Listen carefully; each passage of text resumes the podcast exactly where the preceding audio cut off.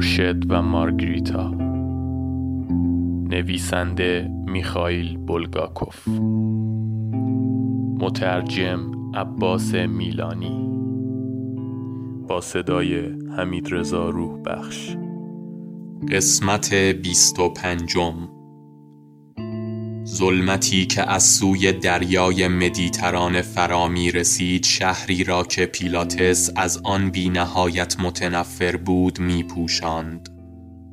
پلهای معلقی که هیکل را به قلعه روب آور آنتونیا وصل می کرد ناپدید گشت. از آسمان ظلمت میبارید و خدایان بالدار فراز کوچه پس کوچه ها و استخرها را در سیاهی غرق می کرد.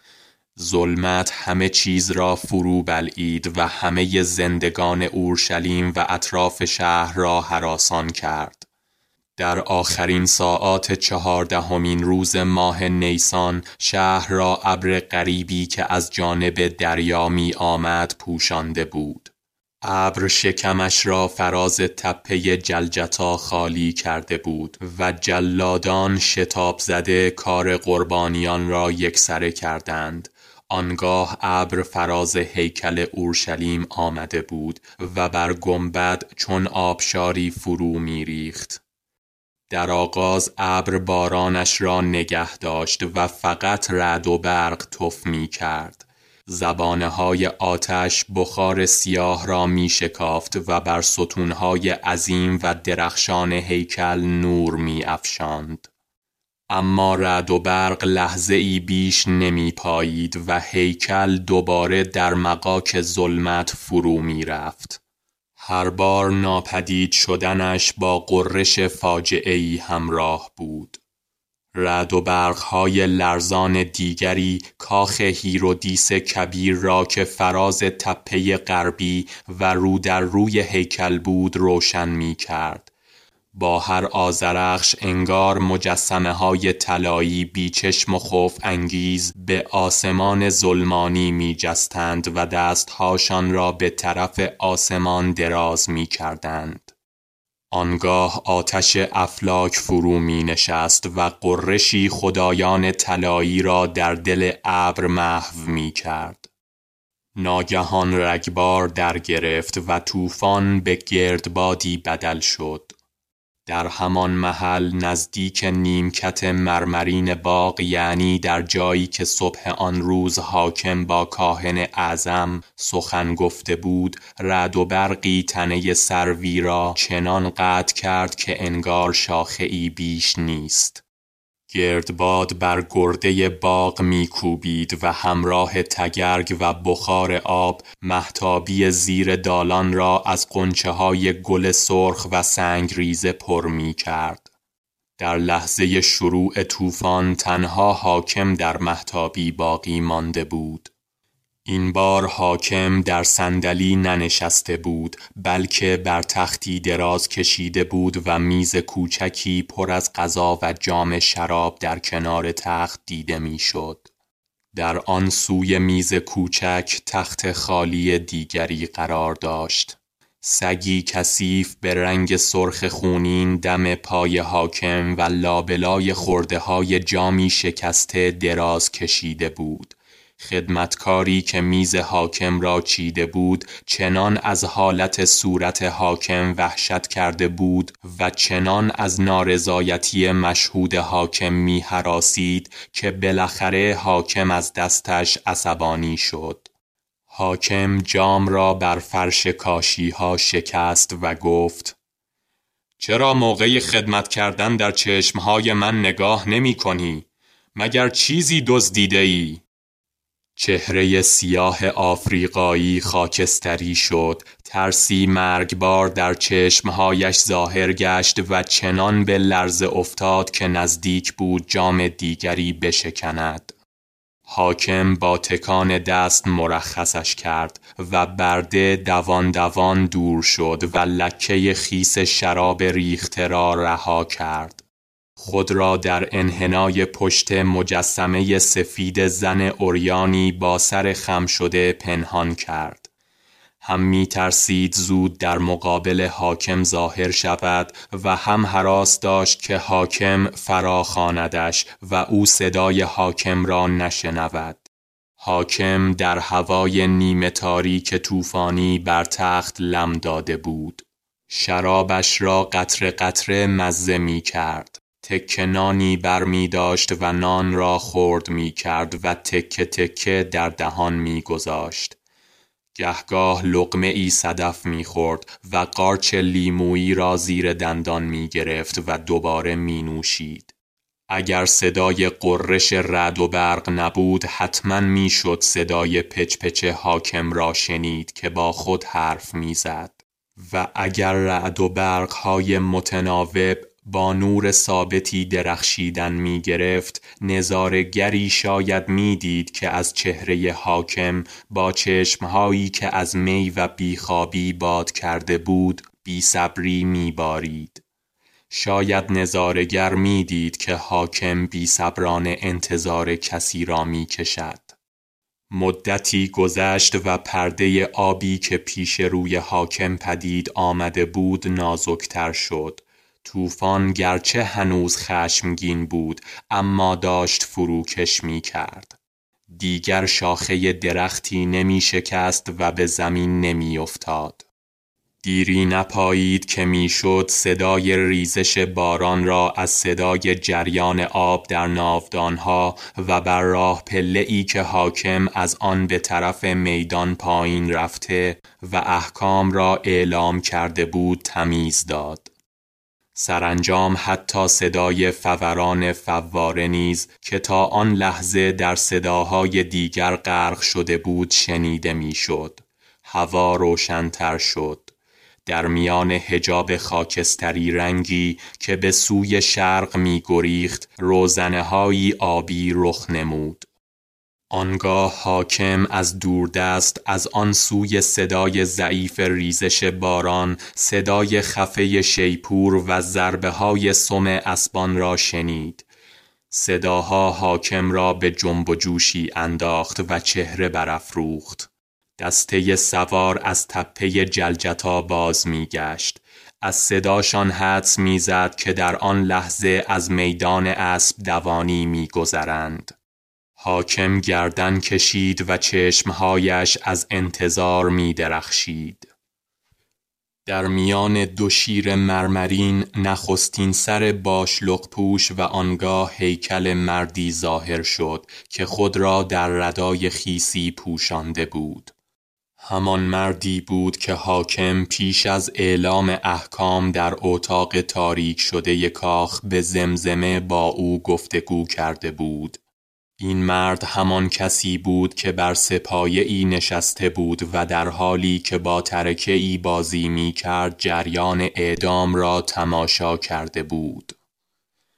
مرد باش پوش از روی آبهایی که اینجا و آنجا جمع شده بود گذشت دستش را بلند کرد و به صدای بلند مطبوعی گفت زنده باد حاکم مهمان به زبان لاتین حرف می‌زد. پیلاتس با تعجب گفت یک کف دست جای خشک در تمام بدنتان پیدا نمی شود. چه طوفانی؟ لطفا فورا به اتاق من بروید و لباسهایتان را عوض کنید. مرد باشلق را عقب زد و سر کاملا خیسش را نمایان کرد. موهای آن به پیشانیش چسبیده بود.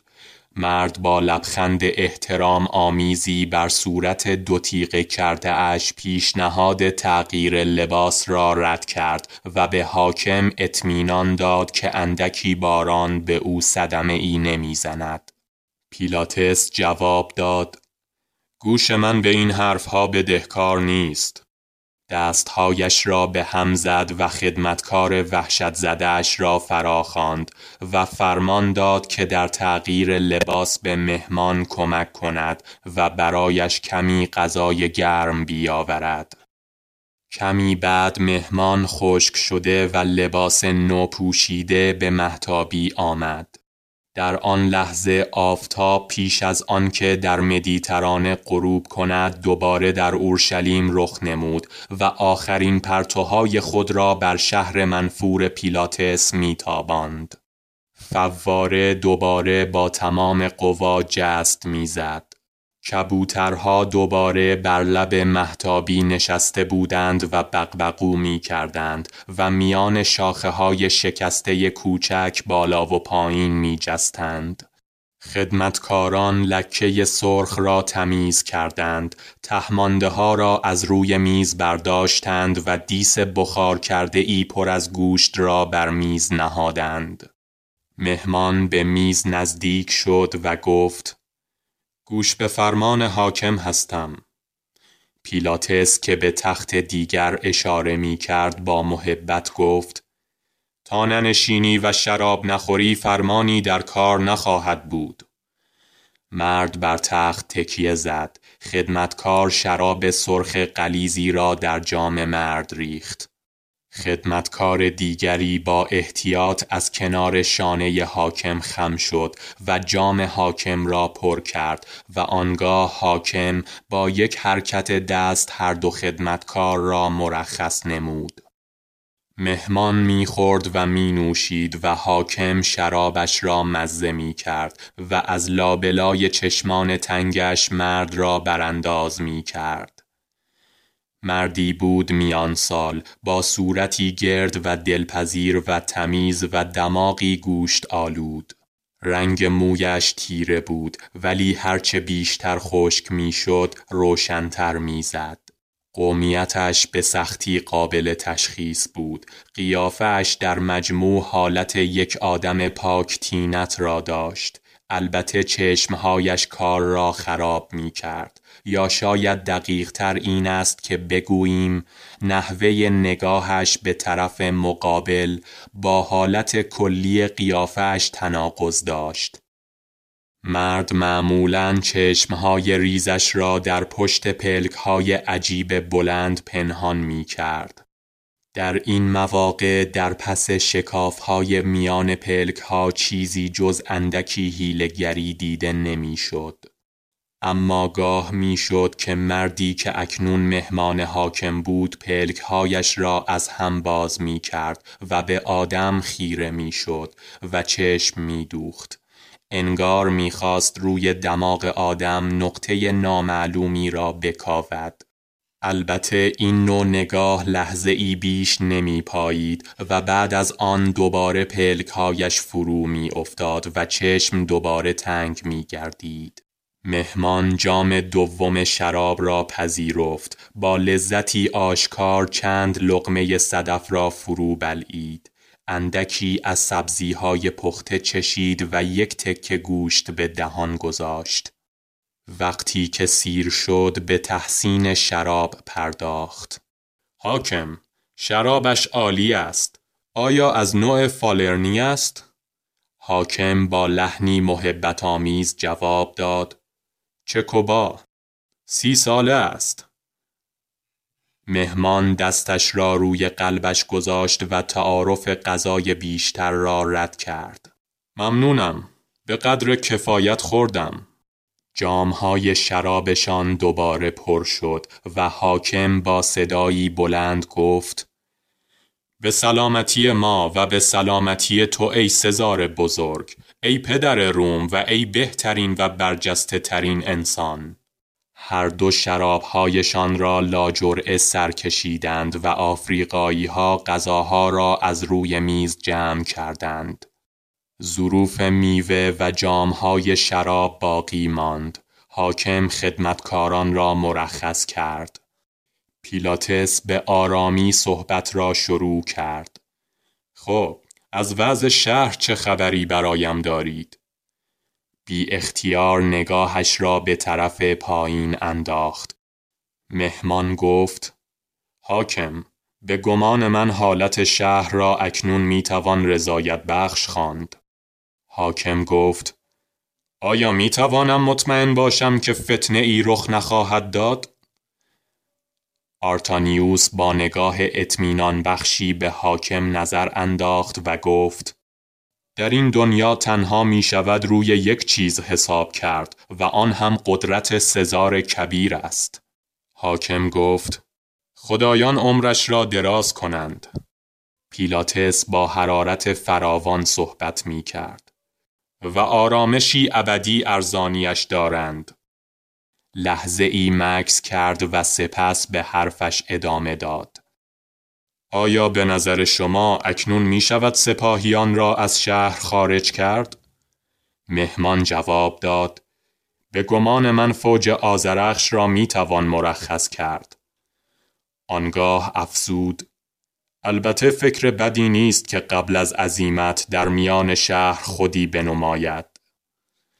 حاکم در تایید سخن مهمان گفت فکر بسیار خوبی است و ادامه داد پس فردا مرخصشان می کنم.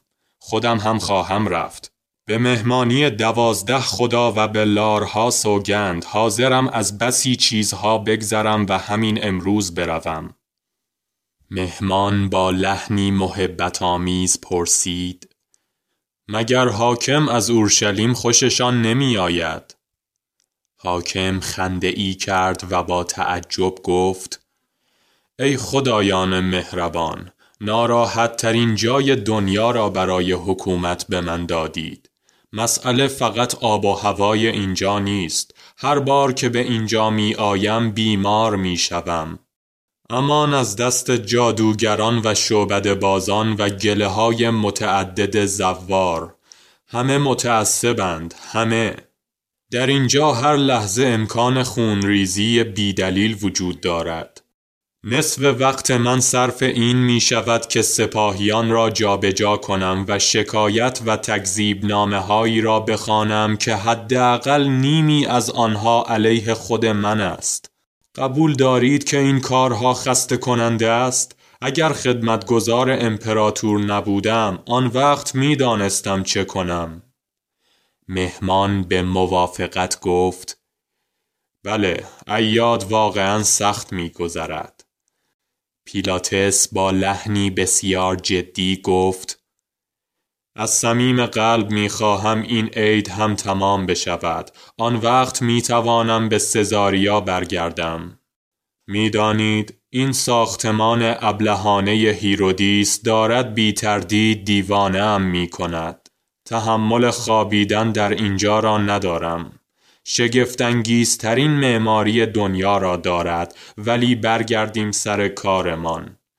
اولا آیا این برابای لعنتی مزاحمتی برایتان ایجاد کرده؟ در اینجا مهمان همان نگاه خاصش را متوجه حاکم کرد. اما پیلاتس خسته و درمانده به جایی نامعلوم خیره شده بود سگرمه هایش را بر سبیل ناخرسندی در هم کشیده بود نگاه مخصوص مهمان محو شد و پلک هایش دوباره فرو افتاد. مهمان گفت گمان کنم برابا حالا دیگر به رامی یک گوسفند باشد. در صورت گرد مهمان چین افتاد. اصلا در موقعیتی نیست که بتواند مزاحمتی ایجاد کند. پیلاتس با لبخندی پرسید سرش خیلی شلوغ است مهمان گفت حاکم اطمینان داشته باشند که تا زمانی که من در یهودا هستم برابا را مثل سایه تعقیب می کنیم. حاکم گفت خیالم راحت شد. هر وقت که شما اینجا هستید خیال من راحت می شود. خب حالا کمی برایم درباره جریان اعدام بگویید. مهمان جواب داد حاکم به طور مشخص به چه چیزی در این باب علاقه مندند؟ بیشتر اینکه آیا توده مردم گامی در جهت شورش برداشتند یا نه؟ مهمان گفت نه خیر اصلا اینطور نبود. بسیار خوب. آیا شما خودتان مطمئن شدین که آنها جان داده اند؟ حاکم از این بابت هم آسود خاطر باشند. راستی بگویید ببینم آیا قبل از آن که اعدامشان کنند آب به آنها نوشاندند؟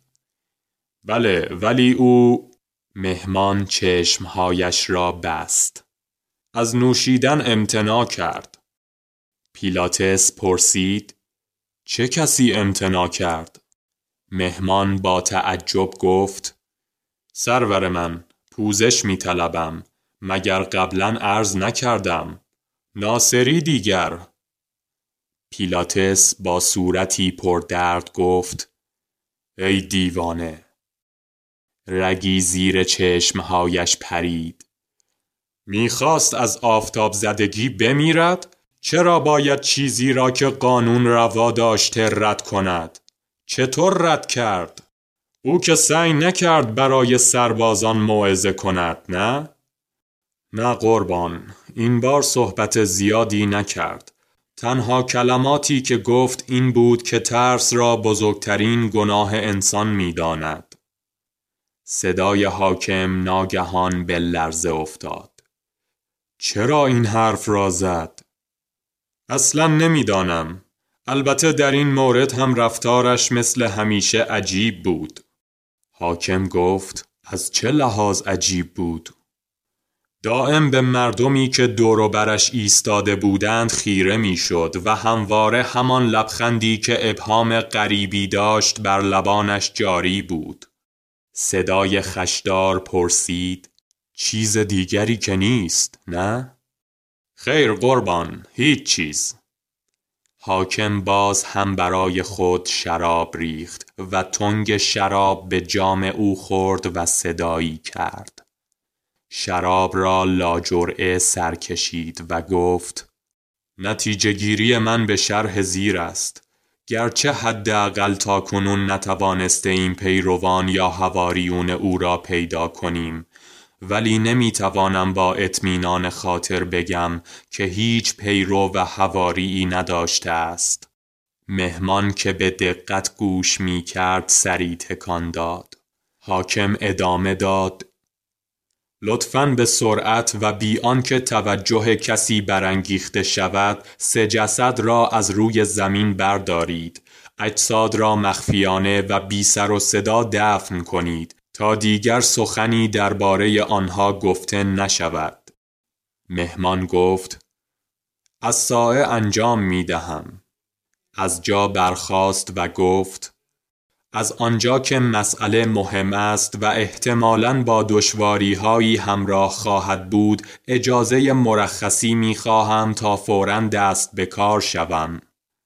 نه لطفاً دوباره بنشین پیلاتس با اشاره ای مهمانش را از رفتن باز داشت.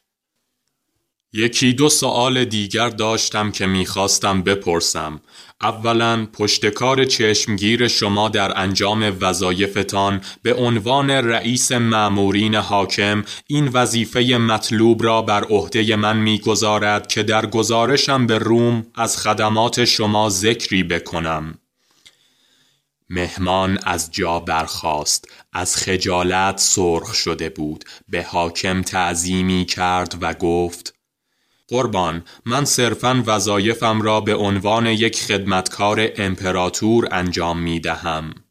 سرور گفت اما اگر خواستند شما را با ارتقای درجه به جای دیگری منتقل کنند از شما می خواهم که پیشنهاد را رد کنید. همینجا پیش ما بمانید. به هیچ وجه مایل نیستم شما را از دست بدهم. البته ترتیبی خواهم داد که پاداشتان را به طرق دیگری دریافت کنید.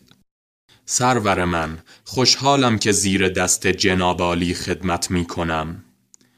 از شنیدن این حرف خیلی خوشحالم و اما درباره سوال دوم مربوط است به آن مرد اسمش چی بود؟ یهودای اسخریوتی با شنیدن این حرف مهمان دوباره همان نگاه پلک گشوده اش را به حاکم انداخت. مهمان به اقتضای مسلحت چشمهایش را دوباره نقاب کشید. حاکم صدایش را آهسته تر کرده بود و تقریبا پچ پچ می کرد. در ازای آنکه آن ابله را با آن کیفیت به منزل برده و از او پذیرایی کرده پولی دریافت نموده؟ مهمان به آرامی حرف حاکم را تصحیح کرد. دریافت خواهد کرد. حاکم گفت چقدر دریافت خواهد کرد؟ سرور من هیچ کس نمی داند حاکم گفت یعنی حتی تو؟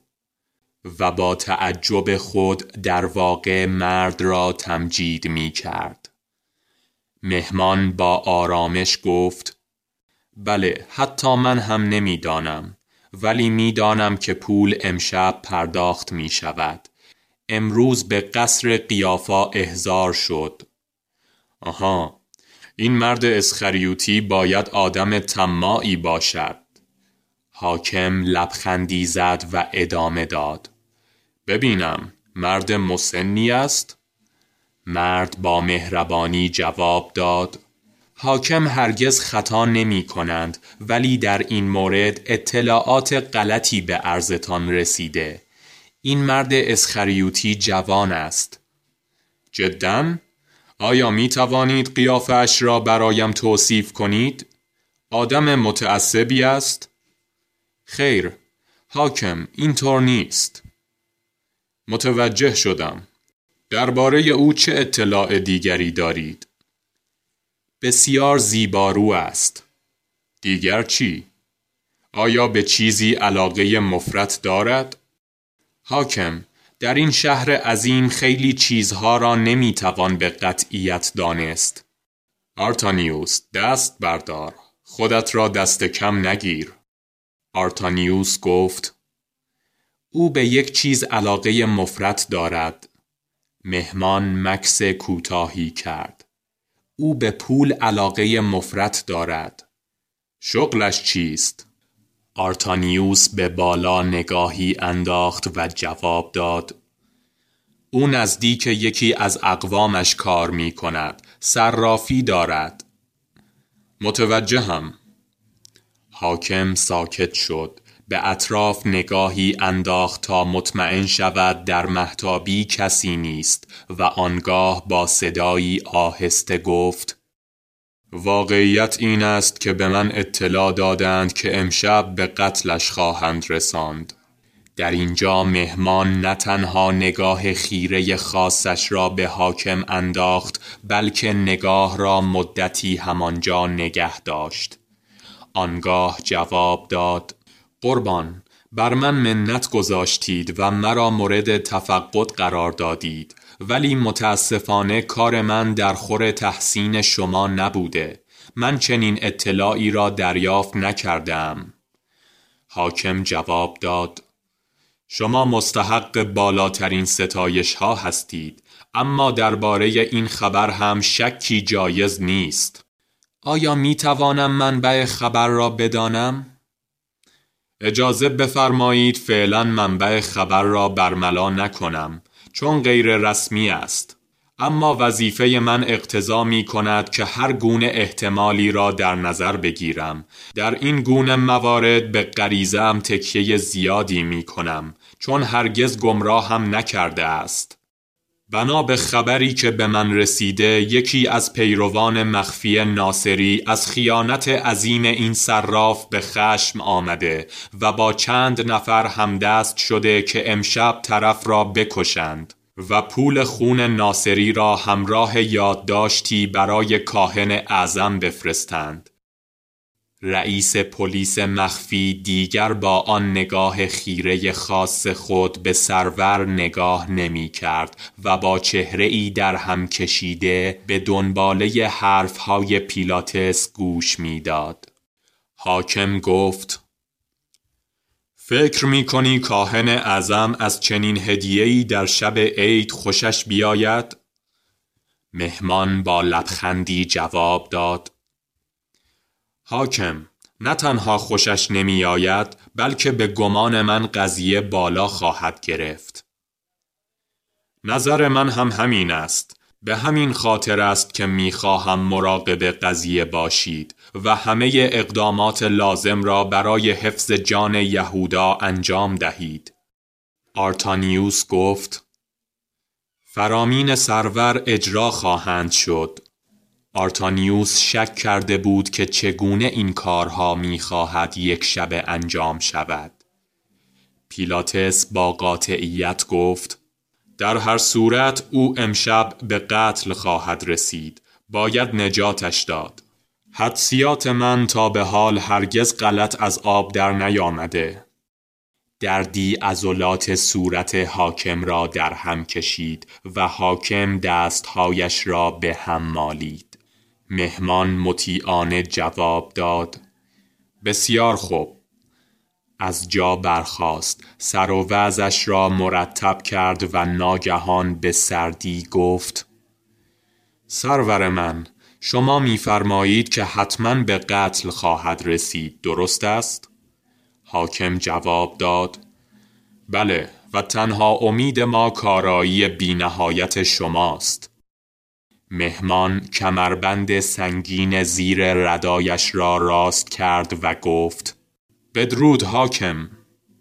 پیلاتس فریاد زد آها بله نزدیک بود فراموش کنم به شما کمی پول بدهکارم مهمان متعجب به نظر می رسید. حاکم اطمینان دارم که چنین نیست. حاکم گفت یادت نمی آید وقتی وارد اورشلیم شدم انبوهی از گدایان دورم جمع شدند. می‌خواستم به طرف آنها کمی پول بیاندازم. پول همراه هم نبود و از شما قرض کردم. ولی حاکم آن مبلغ بسیار ناچیز است. باید همان مبالغ ناچیز را به یاد داشت. پیلاتس چرخید ردایی را از روی صندلی پشت سرش برداشت. کیف چرمی را از زیر ردا بیرون کشید و به آرتانیوس داد. مرد تعظیمی کرد کیف را گرفت و زیر ردا جایش داد.